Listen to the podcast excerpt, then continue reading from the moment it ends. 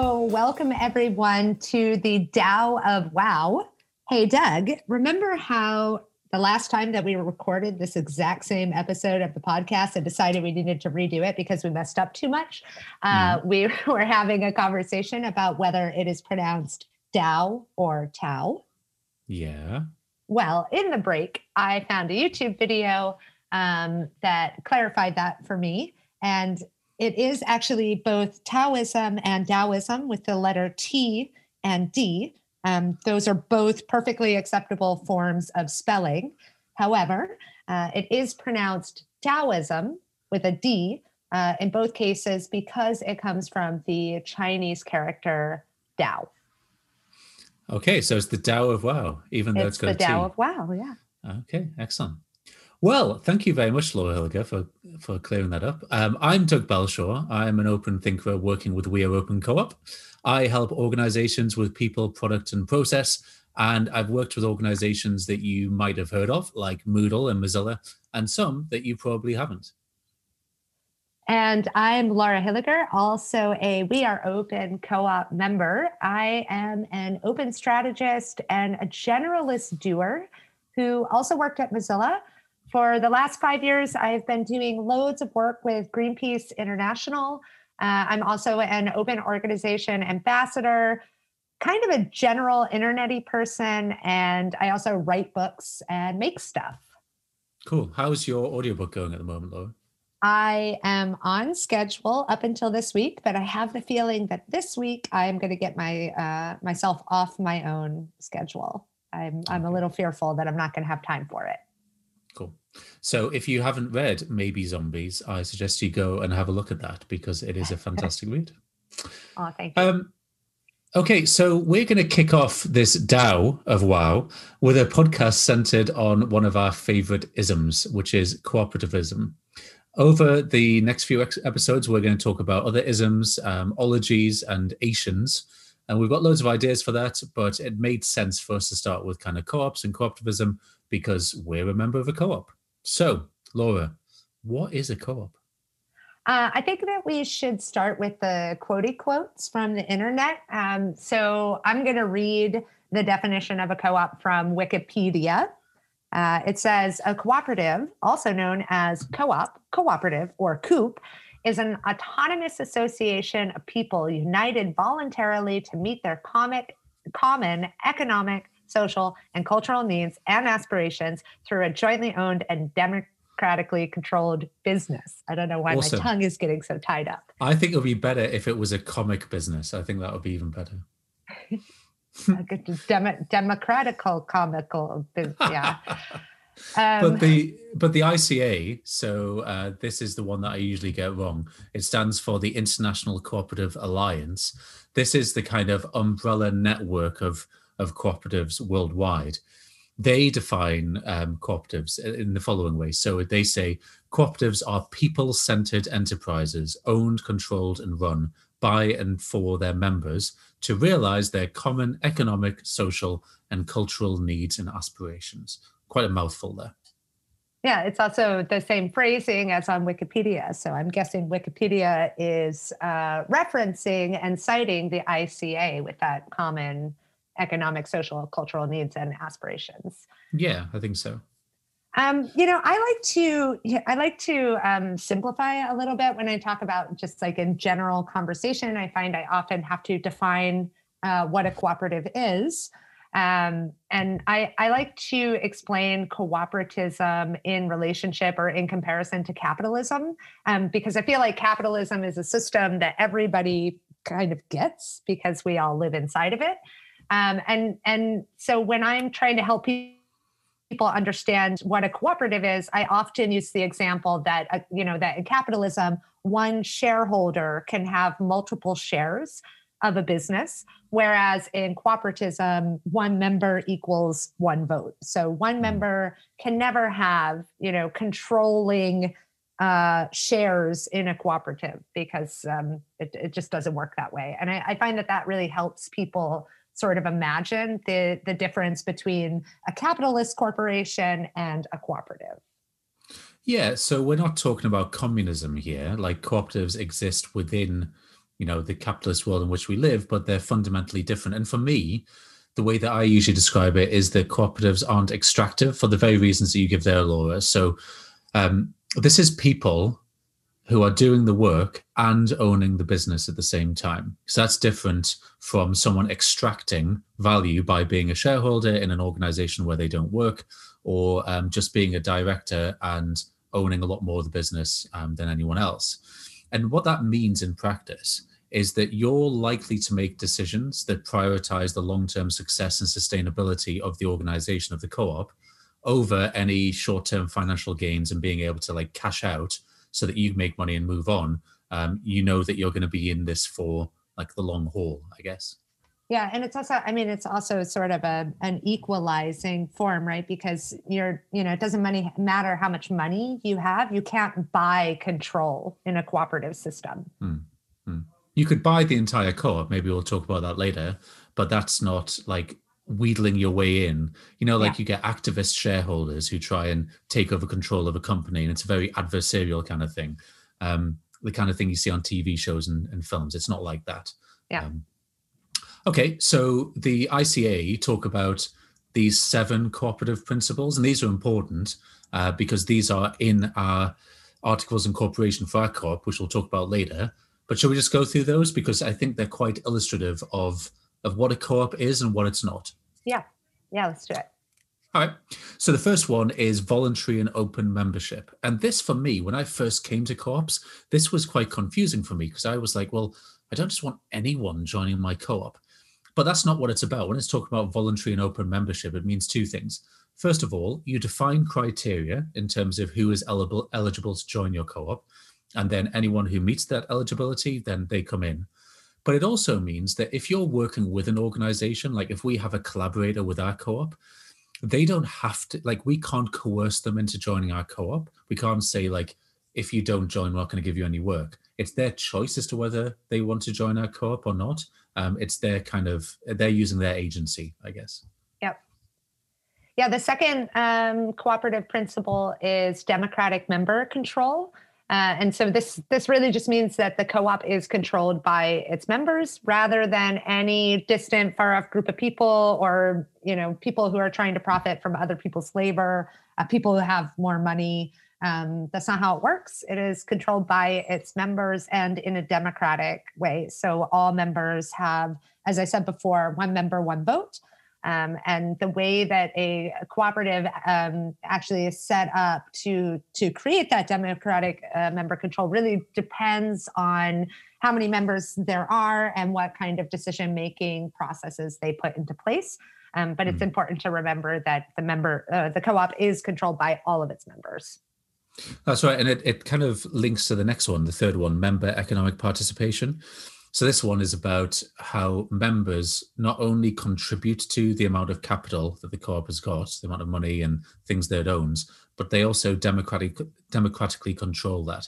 So an example I would give here would be, think about like Uber drivers. Uber drivers, they earn less and less money over time because the algorithms change, et cetera. And the, any profit they do make goes to distant, far-off shareholders, some of which are like sovereign wealth funds and this kind of thing.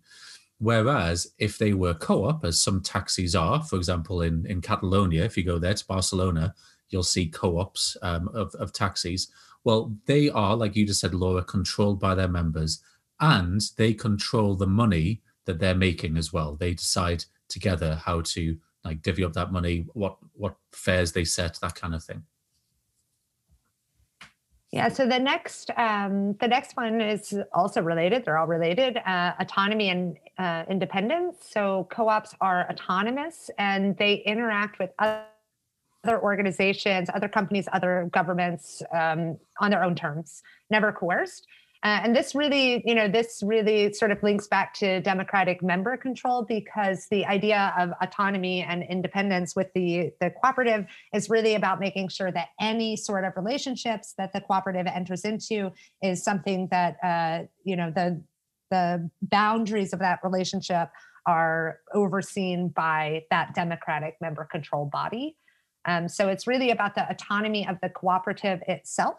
uh, as opposed to the autonomy uh, of each individual member. And that autonomy is rather covered under the voluntary and open membership and the agency found within. Cool. Um, number six is education, training, and information. Now, this is an important one, especially given our backgrounds. Um, so this is about providing that education, training, and information to members. And the reason for that, it's not just so that they can be a better little capitalist to make more money for, for people elsewhere. The point of it is so that they get better at making decisions. They become more productive so that it strengthens the, the co-op of which they're part. It means that the organization is more effective. So it's it's different to kind of, I don't know, like professional development within a regular organization, because it's also focused on making the organization better at making decisions as well, if you see what I mean. Mm-hmm. Uh, number six is cooperation among cooperatives. So I know that Doug just said that the education, training, and information was number six. I didn't interrupt him to tell him it was number five. I can't count. That's okay. Um, uh, cooperation among cooperatives. Uh, I really like this principle. Basically, it simply means that co-ops serve their members and seek to work with other co-ops to grow and strengthen the cooperative movement. Um, and so we actually, We Are Open is also a member of a of a Megazord uh, co-op, which uh, Megazord, that comes from Power Rangers, right? Hmm. What is a Megazord, Laura Hilliger? I feel like I always get Megazord and Optimus Prime switched in my head, because well, Optimus Prime, Optimus is, Prime from... is also a Megazord, right? Uh, yeah, yeah, from Transformers, but we're yeah. talking about Power Rangers yeah. and the Megazord there. Yeah, anyways, a Megazord, for anyone who is not as nerdy as we are, uh, is in the Power Rangers, it's when all of the different Power Rangers come together and then they form the Megazord, which is like the most powerful mega Power Ranger. We should, yes, we will include a Megazord GIF in the show notes so that you understand what we are talking about. In any case, this is important stuff, really. Uh, almost as important as our membership to uh, CoTech, which is a big collective of co-ops who are working uh, as digital service agencies, as techie, uh, techie people, development agencies, this kind of stuff. Um, they are all uh, pretty, fo- pretty focused on um, internet-y kinds of things. And this Megazord of a co-op is a collection of co-ops, and it's awesome.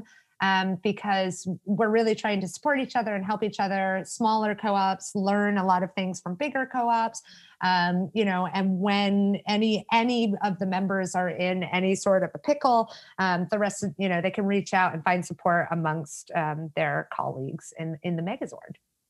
Yeah, so that's different to like a strategic alliance between two capitalist organizations who really are in it for themselves and just happen to be going in the same direction.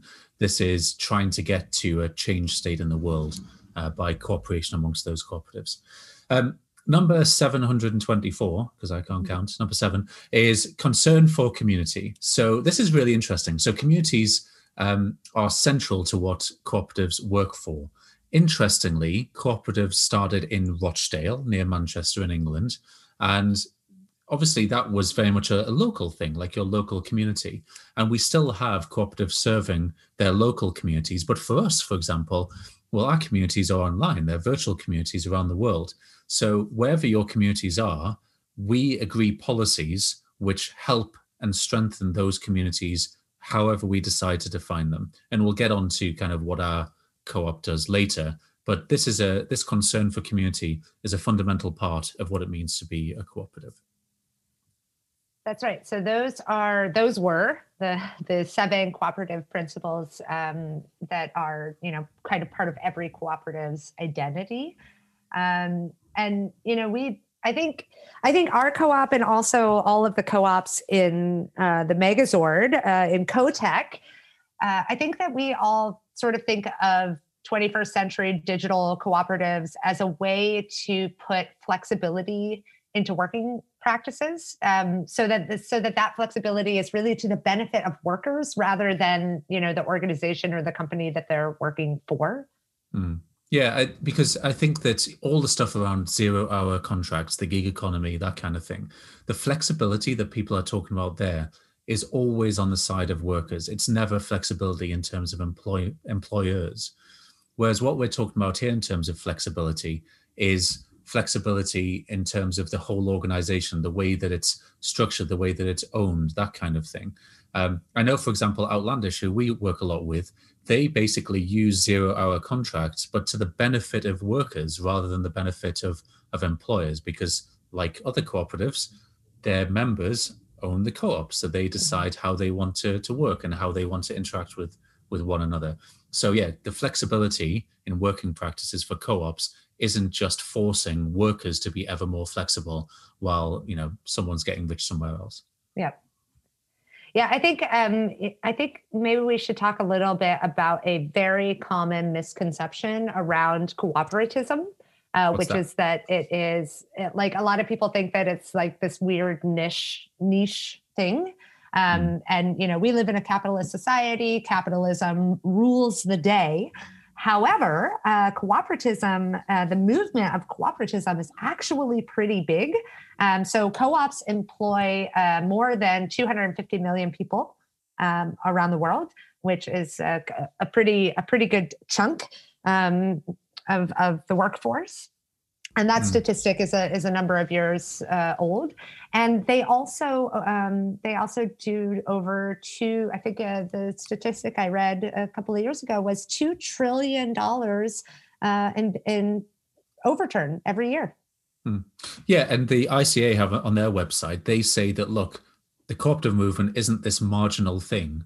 At least twelve percent of humanity is a cooperator and is involved in some way with any of the three million cooperatives on Earth, mm-hmm. um, and we'll put a link to that in in the show in the show notes. So this isn't just like a little thing. Um, and also the other thing I think, Laura, that people often think about is like, oh well, cooperatives are fine if you're just like a few people like wanting to do some interesting stuff. But actually, there are cooperatives like the one in Spain, Mondragon. They run their own university. They have they employ hundreds of thousands of people. They have smaller spin-off co-ops, et cetera. So co-ops can be can be tiny, like ours, like four people, but they can also be absolutely huge. And they scale, just like any organization scales, depending on how much money they've got and how they make decisions and how they decide to structure. The important difference, as we've already talked about, is that they have those seven cooperative principles, and crucially, um, workers own the organization. Yeah. Yeah, there's a lot of examples of, um, I, th- I think, I always think that it's interesting to learn that a company that you interact with on a regular basis is uh, cooperative. So mm. like, I know um, the first time that I went to the U K and there was like a co-op supermarket on every corner, I, I thought, I thought, okay, that's, um, you know, good, good name, but it's not really a co-op until, you know, you guys told me, yes, it is. And yeah, I couldn't so, imagine it because it's really on every corner, and co-op, the co-op grocery store must be huge. No, it really is. And the interesting thing there is that you get like a loyalty card for going to different shops like Tesco or Sainsbury's or whatever. And that gets you points, but you're just a consumer. Whereas with a co-op, you own a little bit of it mm-hmm. and you get to decide what to do with that money. Like you literally can vote in your community where some of the, the proceeds are going. Uh, which is an important thing to do. Also, another shop, which is John Lewis, which is a, a, a chain of large department stores in the U K. I don't think they necessarily call themselves a co-op, but they are worker owned and operated, which is yep. kind of the same thing in, in what we're talking about here. Yeah. Yeah, there's also, um, there's a clothing brand in the United States that has like a lot, a lot of physical, well, I mean, I guess they're probably closed now, but physical in-person stores called R E I. It's an outdoor brand. Uh, and I recently learned that they are also a, a co-op, and, you know, they're very, very well known in a large swath of the United States. So yeah, for, for listeners, you know, uh, take a look around. I'm sure you will find some examples of cooperatives that you interact with on a regular basis, and you might not have known that they were cooperatives.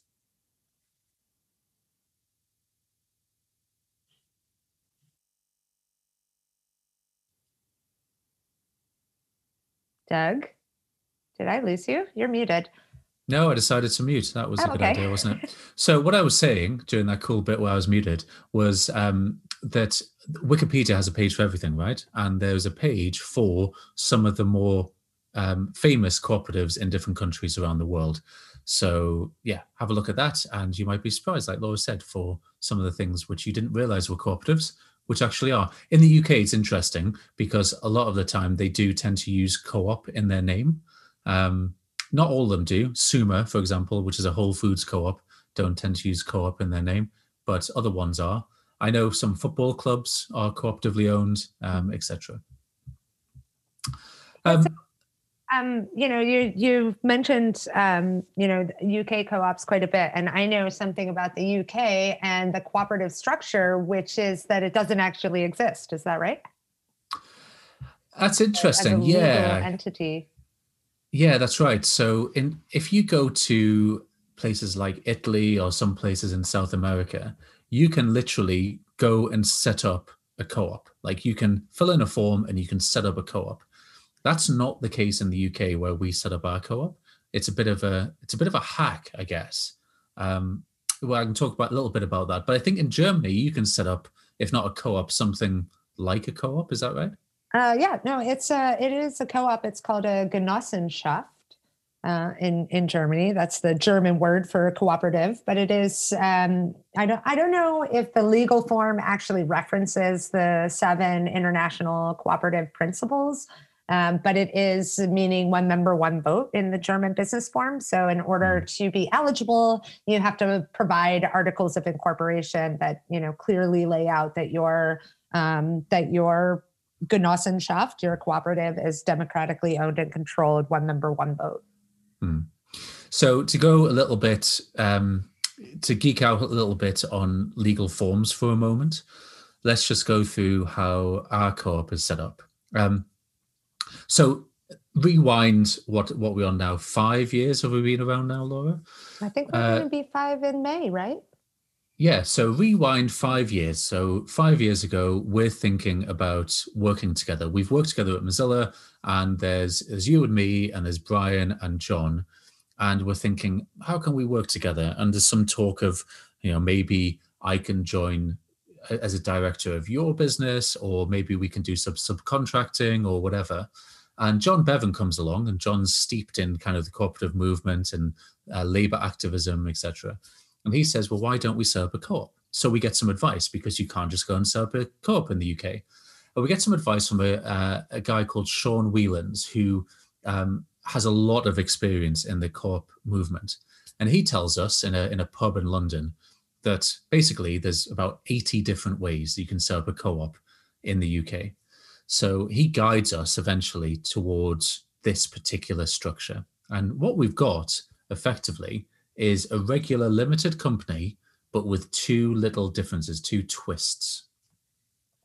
The first one is that we're a company which is limited by guarantee without share capital. So like one of us, Laura can't have one hundred shares and I can only have twenty. That's not the way that it works. Everyone who's a director gets one share. That's the first thing. Okay, so no but we can... could, I mean, we could, for example, only have one share, right? Like, if can the co-op exist if we only have one member? Yes, you can have a co-op with one member. It's a bit huh. odd, but yeah, you that could is weird. Okay. Yeah, and, and just to say, like going back to what we were talking about earlier, you can sell your business, of course you can, but everyone has to agree to sell basically their share, and then the whole business would get sold to someone else. And there was an example of this that Sean gave us recently. It was actually in a I think he wrote about it in Stir to Action magazine. We'll put that link in the in the show notes. And basically, there was this large brewery brewing beer, I think in America, and they all decided, all the workers decided to sell out to um, a big capitalist company. And happy for them, they all made loads of money because they all had one vote and they all owned a bit of the business, rather than the directors getting rich and the workers being made redundant or, or yeah. whatever. Yeah, yeah. Mm-hmm. What's the, sec- the um? What's that second uh, that second difference? Uh, yeah. For- so the second thing, um, other than being a company limited by guarantee without share capital, is that we put those international principles of cooperation into our articles of incorporation. So for anyone who's set up a business before, um, you have these articles of incorporation saying, you know, what, what do you exist to do? Who's uh, a member of your business? You know, your financial structure, that kind of thing. And the first bit, the in the articles of incorporation, we've got those seven international principles of cooperation, which basically says we exist to do these seven things. Like that's mm-hmm. what we're here to do. Um, now, other companies are structured differently. Outlandish, who we've already mentioned, they're uh, an L L P, they're a limited liability um, practice. There's lots of different ways you can structure it, and it, it depends on what you want to do. And you should probably get some advice, just as you would do if you're setting up any kind of business. Yep. But um, yeah, you can see ours, if it's useful, um, at Companies House, and we'll put the link in there. Yeah, I think I... Um... I'm really, I'm really pleased that we were able to access Sean Wheeler to help us um, set this up, because I mean, he was basically living uh, the seven cooperative principles. We were not yet a, a, co- a co-op, but he was, you know, um, essentially bringing us in, giving us great advice on, on how do we do this in the U K. Um, you know, concern for community and, and education, training, information, all those principles. Um, we sort of got to experience them firsthand when we, you know, really only had the idea of setting up a co-op. Mm. So we've gone a little bit, as Americans say, inside baseball there. Yes. Um, to, to geek to geek out a bit um, about how to set up a cooperative. But let's just zoom out a little bit uh, just before we move on to talk about, like, well, what difference does it make in practice how your how your company's structured? Who cares? Like for you, Laura, what's the what's the difference here? Well, I mean, honestly, I, I think for me, the big difference is that, you know, creating creating a structure, um, you know, that is really built around the pr- principle of um, equality and, yeah, I mean, a, a real power balance. I think I think that by default, we're sort of groomed in our society to understand hierarchy and to, you know, and to kind of quote unquote, learn our place in society, you know, and that feels very disempowering to me um, because, you know, like it, it's essentially allowing somebody else to tell you what your place is. Whereas, you know, when you are involved in a community or a cooperative um, that has a structure that kind of negates the idea that hierarchy is the only way to control something, Um, there's a lot to learn around power dynamics, around agency, um, and also around em- emotional intelligence. I think um, my experience with the co-op community has shown that, you know, despite the fact that it is hard sometimes to make decisions and it is hard sometimes to communicate, um, you, you know, the creating a base level of equality allows us to have better, more human, more holistic uh, conversations. I didn't mean holistic. I mean, um, that kind of like bringing your whole self to work. I, yeah. I feel like I really need that uh, in my working life. And, you know, being part of a co-op has, has uh, proven to be a good way for me to be able to do that.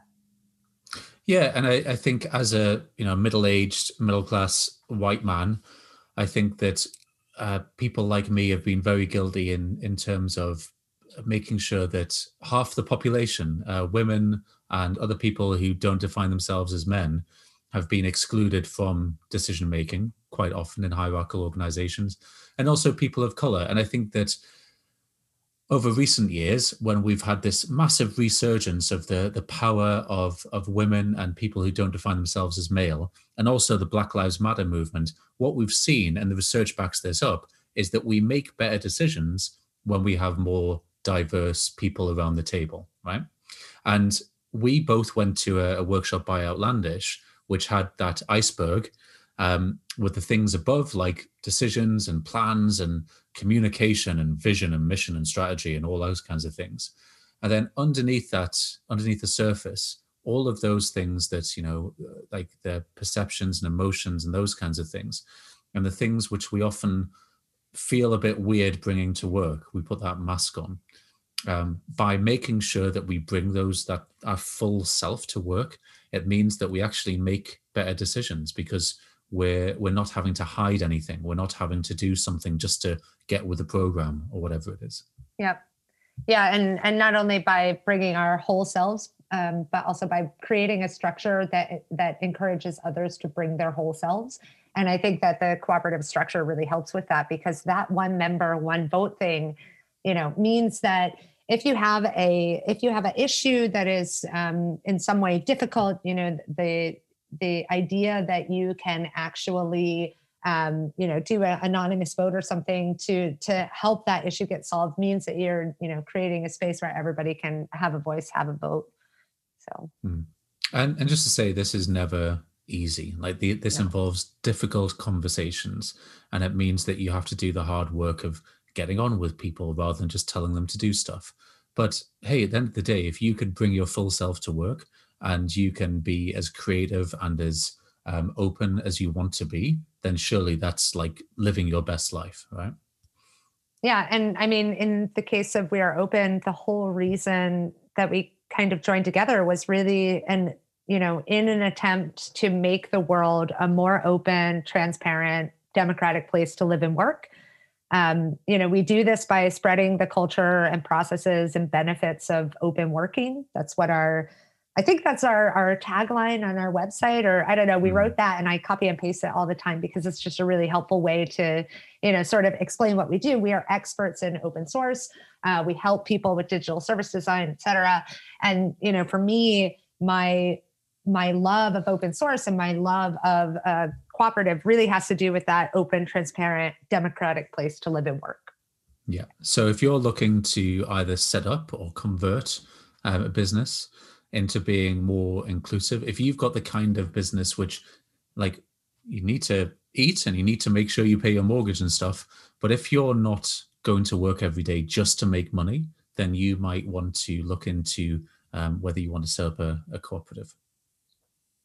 Yeah, I mean, one of the great things about being part of a co-op is that, you know, you own the business. Um, so you don't have to hide the things that you care about or that you don't care about. You can really bring your full self to work, like we were talking about earlier.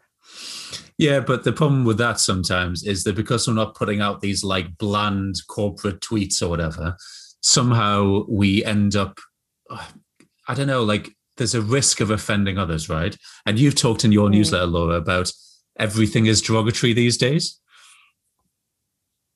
Yeah, uh, I always wanted to make, I was thinking about making a podcast called Everything is Derogatory, but maybe it should just be a segment in this one.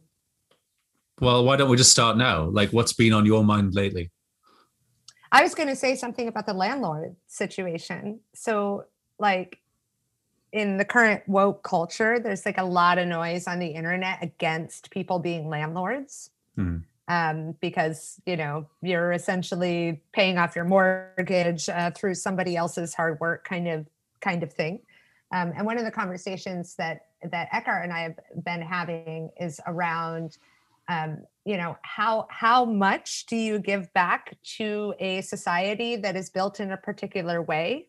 Uh, versus, you know, versus how much do you try to participate in that society so that you have more to give, like the trickle, you know, the trickle down theory. Of no, economics. That's really interesting because I've always been against people owning more than one home and mm-hmm. earning, you know, having a profit from other people. So I'm totally on the side of people who think landlords should be abolished. And it's interesting that um, my wife and I had this conversation at the weekend. Because in The Observer, the newspaper in the U K, there was a bit in the money section talking um, to, to a woman who was late thirties and she had a husband who was early forties, and they were just basically saving the minimum for their pension so that and so that they could buy a second property, which would earn them money now as well as when they're older. And it was interesting because, you know, you know what it's like when your partner has slightly different views to you. Like my wife was saying, well, why don't we do something like that? You know, if we can afford to do that. And I was like, I am not going to profit of other people not being able to buy their own house. That is not something I'm going to do at all. Um, and although I think the pension system's completely broken and it should be completely reformed, like I'm not so interested. Me, so let me tell you, I mean, but, but how, what about the flip side of the, of the conversation, which is at the moment, people who profit from capitalist structures and money do not use their profits in a way that benefits the collective. Whereas if good people uh, profit from the system in some way, so for example, my next door neighbor Uh, she owns a little bit of property. She gives away everything that she has. She is a politician for the Green Party. She is a zero waste person. And she, like, they are just the most giving people I've ever seen in my life. And she uses the profit that she makes from, like, renting a bunch of garages to people who don't, you know, hmm. whatever, people who have too much stuff and need to store it in a garage, right? And so technically she is, um, you know, she is collecting rent from people, but it's not necessarily people who are hard up to pay rent, rather people who, so how did, like, how do you kind of square that circle? What are the, you know, what are the yeah. boundaries so, of that? I was listening to a podcast this morning, actually, while I was on the exercise bike, and it was a guy talking to someone from Tactical Tech, you know, the collective mm-hmm. in, in Germany, um, about the data detox toolkit. And he was making a point during the conversation that you can never do enough. It's always people in your circle who are the harshest crit- critics, like, oh, you've switched to, to Signal from WhatsApp. Well, Signal's not really the best. You should mm-hmm. be switching to, like, Matrix or something. And it's always us, people on our side, like, being the harshest critics. And the other thing I was listening to was about GameStop and the whole stuff that's been gone about, like, meme shares and activism and stuff. And someone was saying that, you know, when you short a stock, when you're betting on that stock to go down, that is actually good for that system in that it stops the a bubble happening. And apparently what happened, you know, during the dot-com bubble in the early two thousands, apparently what happened was that for whatever reason, stocks couldn't be shorted easily, which meant mm-hmm. that this huge bubble existed and then exploded. So you had the worst of capitalism because people couldn't bet against people being successful. Mm-hmm. And so I guess what I'm hearing you say is, is something I, I would agree with, which is, if everyone does the same thing, we don't have the heterogeneity, is that the right word, to be able to have a diverse functioning system. Like, we can't have everyone being capitalist. We can't have everyone being communist. Like, there has to be a diversity of, of stuff. So what have we been paying attention to lately that's related to cooperatism? Doug, what do you got?